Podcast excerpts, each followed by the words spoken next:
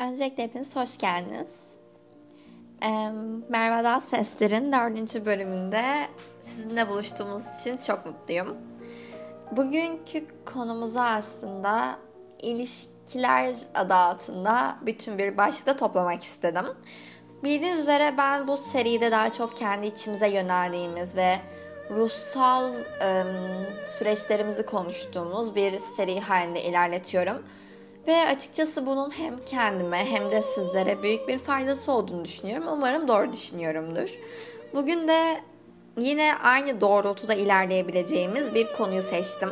Yani ilişkiler, ilişkilerimiz, ikili ilişkilerimiz, toplum içerisindeki ilişkimiz ve aslında içe dönük oluşumuz, dışa dönük oluşumuz, kendimizi ifade biçimlerimiz ya bütün bunların hepsinin çok değerli ve önemli olduğunu düşünüyorum. Çünkü bizi biz yapan ve bizim çevremizle alakalı olan durumumuzu belirleyen şeyler tamamıyla bunlar üzerine kurulu ve eminim sizler bana katılıyorsunuzdur. Aslında bir yandan da duygusal durumlarımızı tartışmak ve konuşmak istiyorum. Çünkü kendi içimizde olduğumuz gibi başkalarına davranabiliyor muyuz? Ee, kendi içimizde hissettiklerimizi yeterli dürüstlükte lanse edebiliyor muyuz? Çevremize bunu aktarabiliyor muyuz? Bence bunlar da iletişimin çok büyük bir parçasını oluşturuyor ve e, geri bir dönüt almadan ilişki, iletişim mümkün olan şeyler değil. Tek başımıza iletişim kurmamız da pek mümkün değil. Bu yüzden e, dediğim gibi ikili ilişkiler çok önemli. Hem kendi ruh halimizi belirleyebilmemiz için hem çevremizin sağlığı için, kendimizin sağlığı için ve kesinlikle yaşama tutunmak için gerekli olan bir şey olduğunu düşünüyorum iletişimin ve ilişkilerin. Böyle bir başlangıçta yapmak istedim.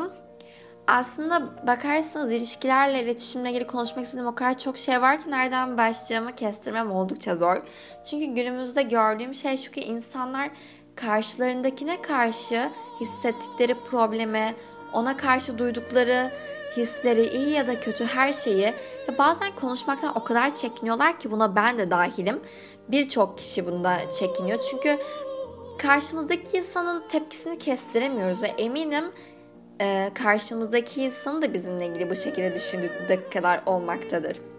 E neden böyle söylüyorum? Neden çekindiğimizi söylüyorum? Çünkü bazen kaybetme korkusu bence e, sorunlara katlanma tahammülünden daha ağır basıyor. Çünkü bir yere kadar tahammül ediyoruz ve her zaman tahammül edebileceğimizi düşünüyoruz. Yani tahammül ettiğimiz süre boyunca karşımızdaki insanı kredisine e, kullanmasına müsaade ettiğimiz süre boyunca bunun sonsuza kadar sürecek bir döngü olduğunu düşünüyoruz. Ama sonrasında bence insanların belirli bir kırılma noktası var. Ve o kırılma noktasına gelindiği zaman insan aslında o kadar düşündüğü kadar e, tahammül edemediğini fark ediyor. Ve bence tam da bu dakikaya, tam o kırılma anına gelene kadar içimizde olan bütün depremleri, içimizde olan bütün o felaketleri, kopan yangınları e, ve kopan yangın, kopan fırtınaları bütün bunları karşımızdakiyle e, paylaşmamız gerektiğini düşünüyorum aslında. Çünkü bu bence hem iletişimi, ilişki güçlendirecek olan bir şey hem de karşımızdaki insanın dürüst olmaktan daha güzel bir şey olduğunu zannetmiyorum. Karşımızdaki insanın da bize dürüst olmasını istiyorsak, bizi olduğumuz gibi sevmesini, olduğumuz gibi kabul etmesini istiyorsak bence öncelikle hem kendimizi olduğumuz gibi sevmeyi öğrenmeliyiz. Hem kendimize dürüst olmalıyız. Sonrasında karşımızdakinden bunu beklemeliyiz. Ya da sevgi istediğimiz zaman anlayış, empati, saygı istediğimiz zaman ki bence en önemlisi saygı. Yani bir iletişim içerisinde sevgi bitebilir. Belki de o insana hiç haz etmeyebilirsiniz. Ama saygının olmadığı yerde bence özgürlük de tamamıyla bitiyor. Ama buraya gelmeden önce şunu söylemek istiyorum.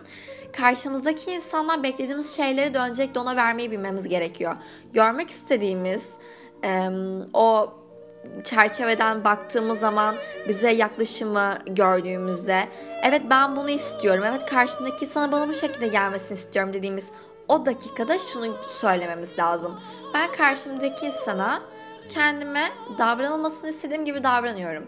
Bu yüzden bana da aynı şekilde davranılmasını hak ediyorum diyebildiğimiz zaman bence kendi vicdanımızı rahatlatmış oluyoruz. Ve bu rahatlatma kesinlikle bir avuntu olmamakta. Ee, gerçekten de e, rahat bir uyku çekmemizi sağlayacak bir vicdandan bahsediyorum. Hem de aynı şekilde karşımızdaki insana bence beklentisini bütünlüğüne sunmuş oluyor. Çünkü her insan hoşuna gider saygı, her insan hoşuna gider sevgi.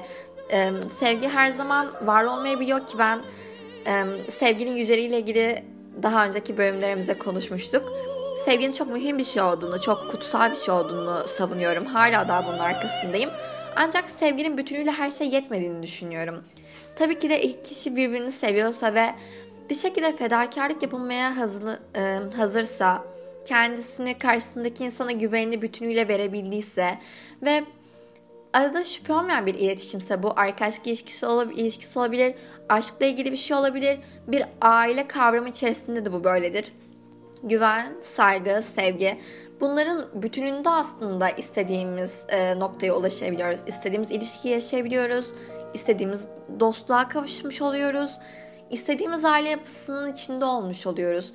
Ama şu anki günümüzde kaçırdığımız noktada ise istiyoruz ki bizi bir şey vermeyelim ama herkes bize versin. Ama aslında bu çok da mümkün olabilen bir şey değil. Hatta hiç mümkün olabilen bir şey değil. Hatta bence bir yerden sonra bu bencillik boyutuna gidiyor. Ee, ya da şu şekilde de bunu betimleyebilirim. İyi niyeti suistimal etmek diyebiliriz bence buna. Karşımızdaki insana hiçbir şey vermeden onun iyiliğini almak. Onun bize karşı anlayışını, empatisini, sevgisini, saygısını onu her şeyle sömürmek ama ona hiçbir şey katmamak, ona hiçbir şey vermemek. İşte bu zaman yani böyle bir dönemde böyle bir şey yaşadığınız zaman karşınızdaki insanı hissettiği ya da aynı şekilde bu size yapıldığı zaman siz hissettiğiniz şey kesinlikle ilgisiz bırakılmak, değersizlik hissi ve bir de şu soru ortaya çıkıyor tabii ki de. Ben bu insana karşı nasıl bir hata yaptım? Ya da çok fazla yüz vermek tabiri çıkıyor bu sefer de gün yüzüne. Ama ben bunun bir tık e, yanlış olduğunu düşünüyorum. Çünkü karşınızdaki insan olması gerektiği gibi davranıyorsanız aslında burada problem olan kısım sizin karşınızdaki insana olması gerektiği gibi davranmanız değil. Burada problem olan kısım tamamıyla karşınızdaki insanın olması gerektiği gibi davranılması durumunu yeterli düzeyde algılayamayıp e, sizin ona karşı ekstra bir sevgide saygıda bulunduğunuzu düşünüp kendisini çevrenizdeki çevresindeki herkesten daha değerli olduğunu savunmasıyla gelişen bir durum bu. Yani problemler aslında çoğu zaman bize ait olmayabilirler. Kötü durumların içinde yer alabiliriz. Mutsuz olduğumuz anlar olabilir. Bizi mutsuz eden şeyler yaşarız. Yani insan olmanın doğasında bu var. Biz bunlardan tecrübe edinerek hayatımıza devam etmek durumundayız. Ancak bence bir tık da karşımızdaki insandaki değerimizi gözederek bir şeylere bakmak gerektiğini düşünüyorum karşımızdaki insanlar eğer ki bizim anlayışımızdan yoksunsa ve bizi anlama gayretinde bulunmuyorsa o sırada pek de nasıl davrandığımızın bir önemi kalmıyor. Tabi genellikle bahsettiğim bu insan tipi bir tık da manipülasyoncu olabiliyorlar.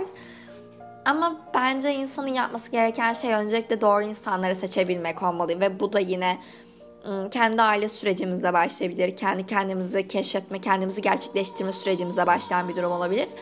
Bence her insanın kendi hayatındaki kavramlara anlamlar yükleme yaşı da farklı ve bunları e, başarabilmek için başından geçen olaylar farklı, e, yaşadığı şeyler farklı ve insanların anlamlandırdığı şeylerin de farklı olduğunu düşünüyorum.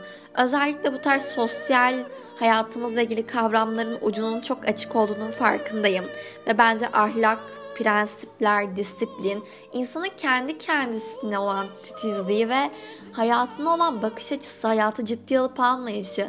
Yani özetle bunların hepsi insanın bu kavramları anlamlandırış şekliyle çok alakalı ve bu kavramları hayatına uygulayış şeklini de çok fazla belirlemekte. Çünkü bir şeyi hayatınıza katmak sadece anlamlandırmakla, onu betimlemekle bitmemeli. Yani bu şekilde bitmemeli çünkü hayatınıza o şeyi koymazsanız ve onun nasıl işlendiğini, işlevini, sizin hayatınıza neler kattığını görmediğiniz müddetçe aslında o hayatınızda olup olmadığı bile fazla mühim değildir.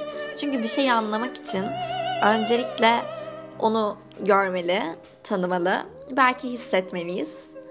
ve sonrasında kesinlikle yaşantımızda olduğunu e, görmeliyiz ve yine aynı şekilde bunu kendimize hissettirmeliyiz. Yaşamımızda uygulamadığımız, yaşamımızda görmediğimiz, kendi özel hayatımızda, iş hayatımızda, aile ilişkilerimizde, arkadaşlık ilişkilerimizde kullanmadığımız hiçbir kavramın hayatımızda tam olarak bir yeri olduğunu, bir karşılığı olduğunu düşünmüyorum.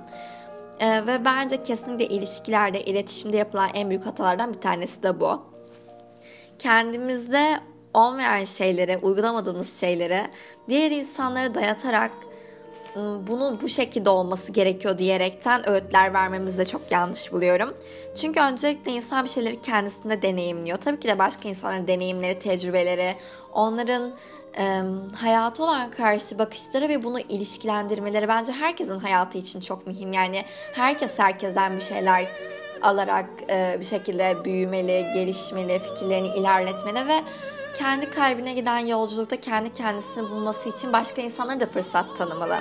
Ama bu yolda en önemli şeyin ben yine de kendi tecrübelerimiz, kendi deneyimlerimiz, kendi arkadaşlık ilişkilerimiz, kendi e, sevgi tecrübelerimiz olması gerektiğini düşünüyorum. Çünkü herkesin sevgi anlayışı da bir değil. Ve ne yazık ki sevgi anlayışınız bir olmadığı bir insana bir ilişki, bir iletişim kurmak bence oldukça zor bir şey. Çünkü hem karşınızdaki insanı anlamakla ilgili problemler yaşayacaksınız böyle bir durumda. Hem de o insanla olan ilişkinizi devam ettirmek ve sürekli bir şekilde onu ıslah etme girişimlerinizde zorluklar yaşanacağını düşünüyorum. Çünkü ben de kendi hayatımda zorluklar yaşıyorum ve en başta da belirttiğim gibi yani bu podcast yapmak istediğim şey her zaman için böyle kendi içsel yolculuğumuza bir destek, bir arkadaş kıvamında, arkadaş teliğinde bir sohbet anlamı katabilmek. Hala daha amacım bu ve bu şekilde gitmesini umut ediyorum. Ee, bu yüzden de yeniden şunu belirtmek istiyorum.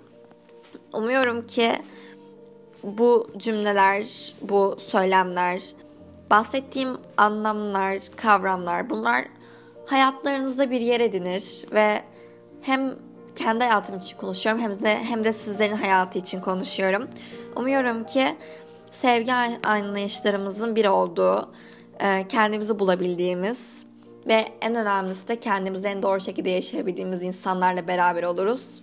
Çok teşekkür ediyorum e, bu bölümde yeniden benimle beraber olduğunuz için. Kendinize çok iyi bakın. Bir sonraki bölümümüzde görüşmek üzere. Hoşçakalın.